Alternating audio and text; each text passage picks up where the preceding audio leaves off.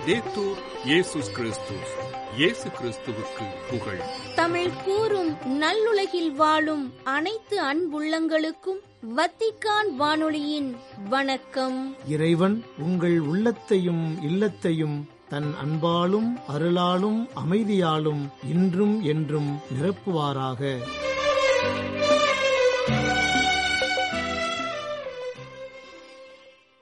நேயர்களே இன்றைய நம் ஒலிபரப்பு உங்களுக்கு வழங்கவிருப்பன தடம் தந்த தகைமை விடை தேடும் வினாக்கள் மற்றும் செய்திகள். தடம் தந்த தகைமை குடிக்க எனக்கு தண்ணீர் கொடும். இயேசு சமாரிய பெண்ணிடம் குடிக்க எனக்கு தண்ணீர் கொடும் என்று கேட்டார். அச்சமாரிய பெண் அவரிடம் நீர் யூதர் நானோ சமாரிய பெண் நீர் என்னிடம் குடிக்க தண்ணீர் கேட்பது எப்படி? என்று கேட்டார். இயேசுவின் தண்ணீர் கேட்டல் தாகத்திற்கானது அன்று இரு சமூக பிணைப்பிற்கானது இரு இன கலாச்சார இணைவுக்கான ஒரு தொடக்கம். இறைவா பாகுபாடின்றி பழகும் பண்புமிக்க உள்ளத்தை பரிசாகத் தாரும். விடை தேடும் வினாக்கள் என்னால் முடியும் என நம்புகின்றீர்களா? இயேசு தொழுகைக்கூட தலைவனின் வீட்டில் புதுமை ஒன்றை நிகழ்த்திவிட்டுச் சென்றபோது பார்வையற்றோர் இருவர் தாவீதின் மகனே எங்களுக்கு இறங்கும் என்று கத்திக்கொண்டே அவரை பின்தொடர்கின்றனர். அவர் வீடு வந்து சேர்ந்ததும் அந்த பார்வையற்றோரும் அவரிடம் வருகின்றனர். இயேசு அவர்களை பார்த்து நான் இதை செய்ய முடியும் என நம்புகிறீர்களா? என்று கேட்கின்றார் அதற்கு அவர்கள் ஆம் ஐயா என்கின்றார்கள். பின்பு அவர் அவர்களின் கண்களை தொட்டு நீங்கள் நம்பியபடியே உங்களுக்கு நிகழட்டும் என்கின்றார். உடனே அவர்களின் கண்கள் திறந்தன. மத்தேயு நற்செய்தியின் ஒன்பதாம் பிரிவின் இறுதிப் பகுதியில் கூறப்பட்டிருக்கும் இயேசுவின் கேள்வியான நான் இதை செய்ய முடியும் என நம்புகின்றீர்களா? என்பது குறித்து இணைந்து சிந்திப்போம். இன்றைய நம் நிகழ்ச்சி நம் நம்பிக்கையை பற்றியதாக நம் விசுவாசம் பற்றியதாக இருக்கும்.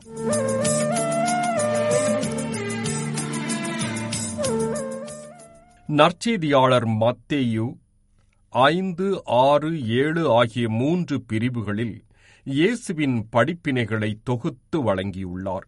அங்குதான் மலை பிரசங்கமும் வருகின்றது. அந்த மூன்று பிரிவுகளை தொடர்ந்து எட்டு ஒன்பது ஆகிய இரு பிரிவுகளில் இயேசு ஆற்றிய ஒரு சில புதுமைகளை பதிவு செய்துள்ளார்.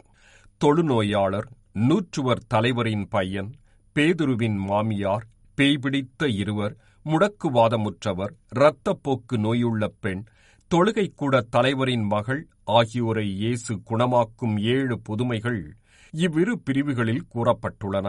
இதே ஏழு புதுமைகளை மார்க்கு லூக்கா மற்றும் யோவான் ஆகிய நற்செய்திகளிலும் ஒரு சில வேறுபாடுகளுடன் நாம் வாசிக்கின்றோம். இந்த ஏழு புதுமைகளை தொடர்ந்து ஒன்பதாம் பிரிவின் இறுதிப் பகுதியில் பார்வையற்ற இருவரையும் பேச்சிழந்த ஒருவரையும் இயேசு குணமாக்கும் புதுமைகளை நற்செய்தியாளர் மத்தேயு மட்டும் பதிவு செய்துள்ளார். ஒன்பதாம் பிரிவின் இறுதிப் பகுதியில் ஒன்றன் பின் ஒன்றாக தொடர்ந்து பதிவாகியுள்ள இப்புதுமைகளை இயேசு தன் பணிவாழ்வின் துவக்கத்தில் செய்ததாக மத்தேயு கூறியுள்ளார். பார்வையற்ற இருவர் இணைந்து பயணிக்கின்றனர். இருவருடைய லட்சியமும் ஒன்றாக இருக்கின்றது. இருளுக்குள்ளே வாழ்கின்ற வாழ்க்கை பழகிவிட்டது. இது போதும் என நினைக்காமல் வெளிச்சத்தை அடைய வேண்டும் என்னும் லட்சியத்தோடு இருவரும் பயணிக்கின்றனர். ஒரு மீட்பரை தேடும் நிலையை இங்கு நாம் காண்கின்றோம். யார் அதை தர முடியும் என்பதை அவர்கள் புரிந்து கொண்டிருந்தனர். எனவேதான் இயேசுவை அவர்கள் பற்றிக் கொண்டனர். அவர்கள் இயேசுவிடம் தங்கள் தேவையை உறக்க கத்தித் தெரிவிக்கின்றனர். மனம் தளராமல் அவர்கள் தொடர்ந்து இயேசுவை நோக்கி மன்றாடுகின்றனர். தாவீதின் மகனே எங்களுக்கு இறங்கும் என குரல் எழுப்புவதன் வழியாக அந்த இருவரும் இயேசுவை விண்ணப்பிக்கின்றனர். இயேசு மெசியா என்பதை அறிந்து கொண்டு அவரை பின்பற்றுகின்றனர். நான் இதை செய்ய முடியும் என நம்புகின்றீர்களா என இயேசு கேட்கின்றார்.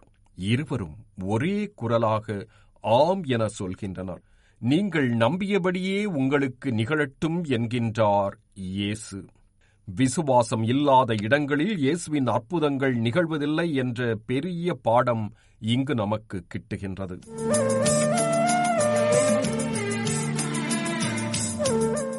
இயேசுவை தேடி வந்த பார்வையற்றோர் இருவரும் ஒருவருக்கொருவர் துணையாக இருந்ததோடு ஒருவருக்கொருவர் வழிகாட்டியாகவும் வாழ்ந்திருக்க வேண்டும்.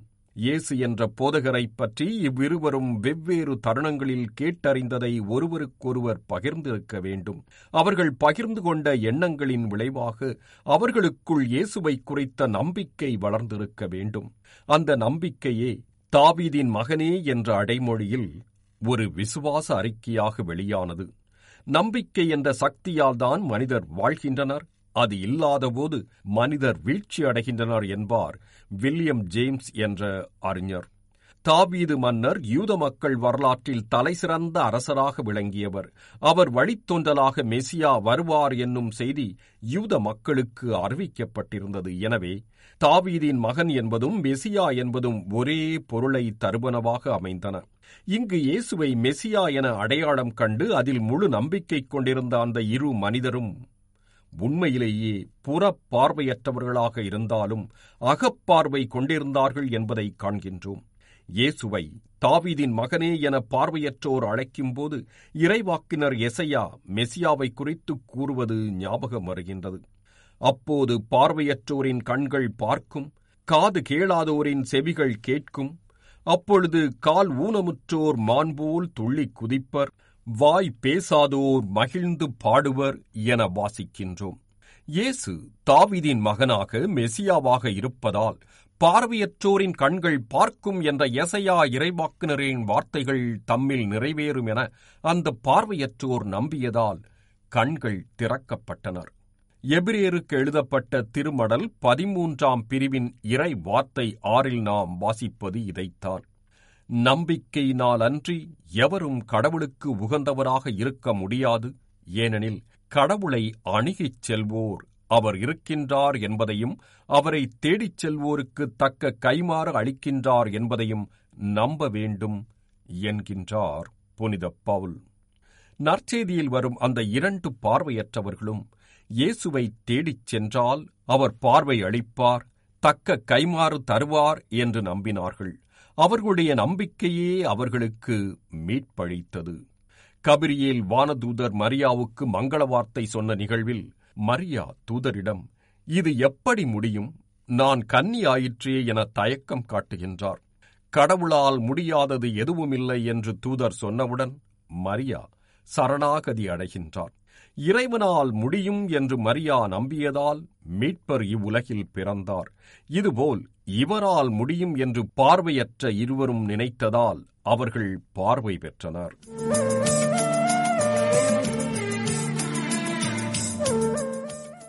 தாவீதின் மகனே என அழைத்து தங்கள் விசுவாசத்தை வெளிப்படுத்தி பார்வைக்காக குரல் எழுப்பிய பார்வையற்ற இவர்களிடம் இயேசு இந்த கேள்வியை கேட்க வேண்டிய அவசியம் என்ன? என்று நாம் சிந்திப்பது இயல்பே. அவர்கள் எதிர்பார்த்ததை இயேசுவால் அளிக்க முடியும் என அவர்கள் உண்மையாகவே நம்ப வேண்டும் என்பதுதான் இயேசுவின் கோரிக்கை. அந்த மனிதர்களின் நம்பிக்கை வீண் போகவில்லை. இயேசு அவர்களின் கண்களை திறக்கின்றார். பார்வை பெற்ற மனிதர்கள் ஒரு விதத்தில் புதுவாழ்வு பெற்றார்கள் எனலாம். பார்வையற்ற மனிதர்கள் புறக்கண் பார்வை பெறுவதற்கு முன்னரே அகக்கண் திறக்கப்பட்டோராக இயேசுவை அணுகியதை இங்கு நாம் பார்க்கின்றோம். இந்த கேள்வியின் அதாவது நான் இதை செய்ய முடியும் என நம்புகின்றீர்களா? என இயேசு கேட்ட கேள்வியின் பின்னணியை கொஞ்சம் நோக்குவோம். தொழுகை கூட தலைவனின் வீட்டில் சிறுமியை உயிர்ப்பித்த புதுமையை நிகழ்த்திவிட்டு இயேசு வெளியே வருகின்றார். அந்த இரு பார்வையற்றோரும் இயேசுவை நோக்கி தாவீதின் மகனே எங்களுக்கு இறங்கும் என குரலெழுப்பி பின்தொடர்கின்றனர். அவரின் வீட்டுக்குள்ளும் வருகின்றனர். தற்போதுதான் அதாவது தொழுகைக்கூட தலைவனின் வீட்டுக்குச் செல்லும் வழியிலும் தொழுகைக்கூட தலைவனின் வீட்டிலும் இயேசு நிகழ்த்திய இரு புதுமைகளை இவர்கள் பார்க்காவிடினும் மக்கள் கூட்டம் பேசுவதை இவர்கள் இருவரும் நிச்சயம் கேட்டிருக்க வேண்டும். இதே பின்னணியில் வந்த இயேசுவின் இந்த கேள்விக்குள் பல கேள்விகள் அடங்கியுள்ளன. நான் செய்த புதுமைகளைக் குறித்து நீங்கள் கேள்விப்பட்டதை நம்புகின்றீர்களா? உங்களுக்கு என்னால் பார்வை தர முடியும் என நம்புகின்றீர்களா? தாவீதின் மகனே என மெசியாவாக என்னை அழைத்தது உங்கள் நம்பிக்கையின் வெளிப்பாடா? என கேள்விகள் உள்ளிருக்கின்றன. இதற்கெல்லாம் ஒரே பதிலாக அவர்கள் இருவரும் ஒருமித்த குரலில் ஆமையா என விசுவாச பிரகடனம் செய்கின்றனர். நம் வாழ்வை கொஞ்சம் யோசித்துப் பாருங்கள். நாமும் இந்த புதுமைகளையெல்லாம் இயேசு ஆற்றினார் என உறுதியாக நம்புகின்றோம். ஆனால் நம் வாழ்விலும் இயேசு புதுமைகளை ஆற்றுவார் என்ற நம்பிக்கை நமக்கு இருக்கின்றதா மனம் திறந்து உங்களுக்குள்ளேயே உங்களுக்கு மட்டுமே கேட்கும்படியாக சொல்லிப் பாருங்கள். நம் நம்பிக்கை நம் கடுகளவு விசுவாசம் கூட மலையையும் அசைக்கும் என்பது நமக்குள் உறுதியாக இருக்கின்றதா? எந்த மலையையும் நம்மால் அசைக்க முடியாவிட்டாலும் நாம் கடவுள் நம்பிக்கையில் உறுதியாக இருக்கின்றோமே அதுதான் விசுவாசம். என்னை மீட்பவர் குணப்படுத்துபவர் மன்னிப்பவர் விண்ணப்பங்களுக்கு பதிலளிப்பவர் இயேசுவே என மனதில் நம்பும் நாம் இக்கட்டான சூழலிலும் அந்த உறுதிப்பாட்டிலேயே நிலைத்திருக்கின்றோமே அதுதான் விசுவாசம். அத்தகைய விசுவாசத்தையே அந்த பார்வையற்றோரிலும் எதிர்பார்த்த இயேசு நம் ஒவ்வொருவரிலும் அது வெளிப்படையாக தெரியப்பட வேண்டும் என எதிர்பார்க்கின்றார். நம்மை குணப்படுத்தவும் மாற்றியமைக்கவும் கடவுளுக்கு அதிகாரம் வல்லமை இருக்கின்றது. ஆனால் நம் விசுவாசம் ஒரு முன் நிபந்தனையாக அங்கு நிற்கின்றது. இதைத்தான் நாம் மார்க்கு நற்செய்தி ஆறாம் பிரிவில் இயேசு தன் சொந்த ஊரில் உடல்நலமற்றோர் சிலர் மீது கைகளை வைத்து குணமாக்கியதைத் தவிர வேறு வல்ல செயல் எதையும் அவரால் செய்ய இயலவில்லை. அவர்களது நம்பிக்கையின்மையைக் கண்டு அவர் வியப்புற்றார் என வாசிக்கின்றோம். கடவுள் ஒவ்வொரு முறையும் நம்மை பார்த்து கேட்கின்றார் நான் இதை செய்ய முடியும் என நம்புகின்றீர்களா? நாம் ஆம் என்று சொன்னால் அவரின் பதில் நிச்சயமாக நீங்கள் நம்பியபடியே உங்களுக்கு நிகழட்டும் என்பதாகத்தான் இருக்கும். நம் விசுவாசம் என்பது அரும்பெரும் செயல்கள் ஆற்றுவதற்கான அதிகாரம் அல்ல மாறாக மாற்ற இயல்பதை மாற்றவும் அதற்கு மேல் அதை ஏற்கவும் வல்லமை தருவது. அந்த வரத்தை தருமாறு நாம் இறைவனை நோக்கி விசுவாசத்துடன் வேண்டுவோம். நிறை உண்டு என்னில் கூரை உண்டு நிலவின் ஒளியிலும்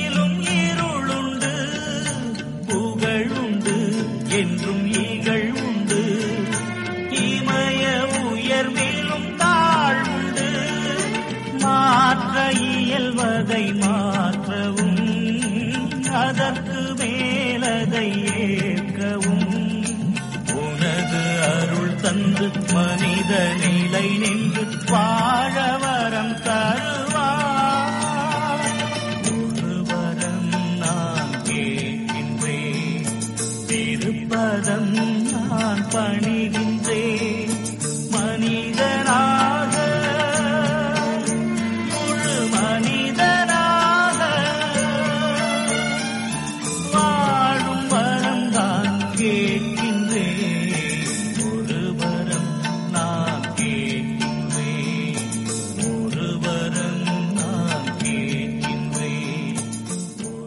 என்னால் முடியும் என நம்புகின்றீர்களா என்ற தலைப்பில் விடை தேடும் வினாக்கள் நிகழ்ச்சியை இன்று உங்களுக்கு வழங்கியது வத்திக்கான் வானொலி.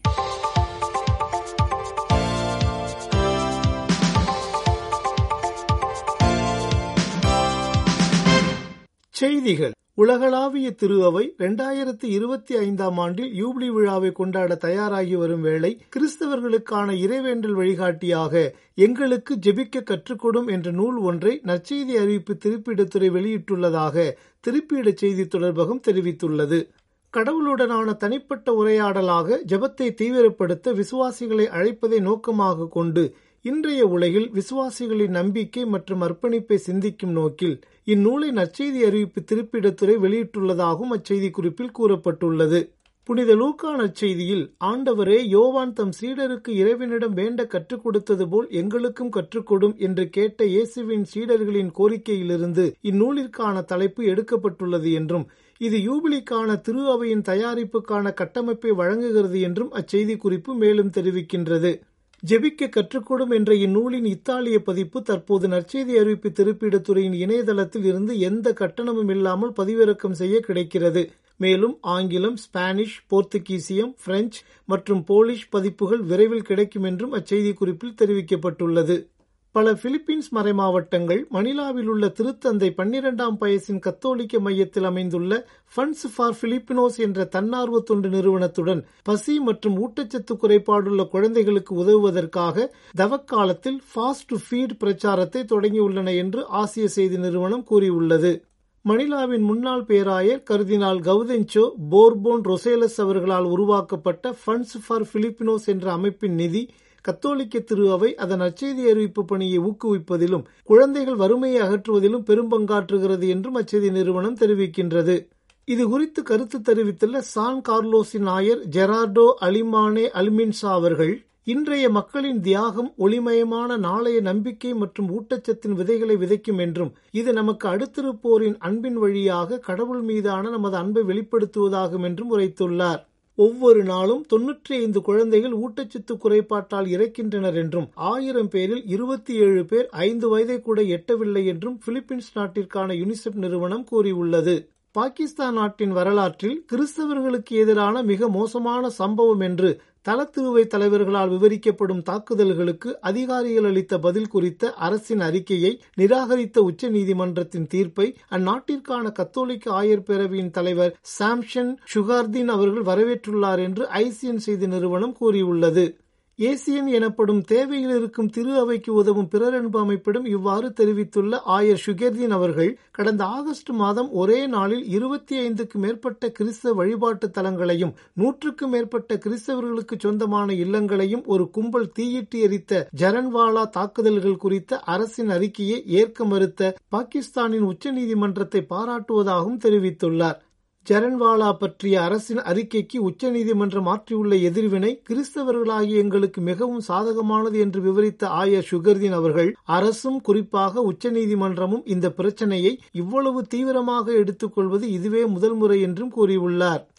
சிலுவை பாதையின் ஒவ்வொரு நிலையிலும் இந்த போரில் பாதிக்கப்பட்டவர்களுக்காகவும் அமைதிக்காகவும் துன்பப்படுகிறவர்களுக்காகவும் நாங்கள் இறைவேண்டல் செய்தோம் என்று கூறினார் காசாவின் திருக்குடும்ப பங்குத்தளத்தின் பங்கு தந்தை அருள்பணியாளர் கபிரியேலே ரொமானெல்லி. அருள்பணியாளர் ரொமானெல்லி கடந்த ஆண்டு அக்டோபர் ஏழாம் தேதியன்று போர் தொடங்கியதிலிருந்து காசா நகரத்திற்கு திரும்ப முடியாமல் எருசலேமில் தங்கியுள்ள வேளை அப்பங்கிலுள்ள உதவி பங்கு தந்தை அருள்பணியாளர் யோசெப் அசாத் அவர்களிடமிருந்தும் மக்களிடமிருந்தும் பெரும் தகவல்களின் அடிப்படையில் வத்திக்கான் செய்திகளுக்கு வழங்கிய தொலைபேசி உரையாடலில் இவ்வாறு தெரிவித்துள்ளார்.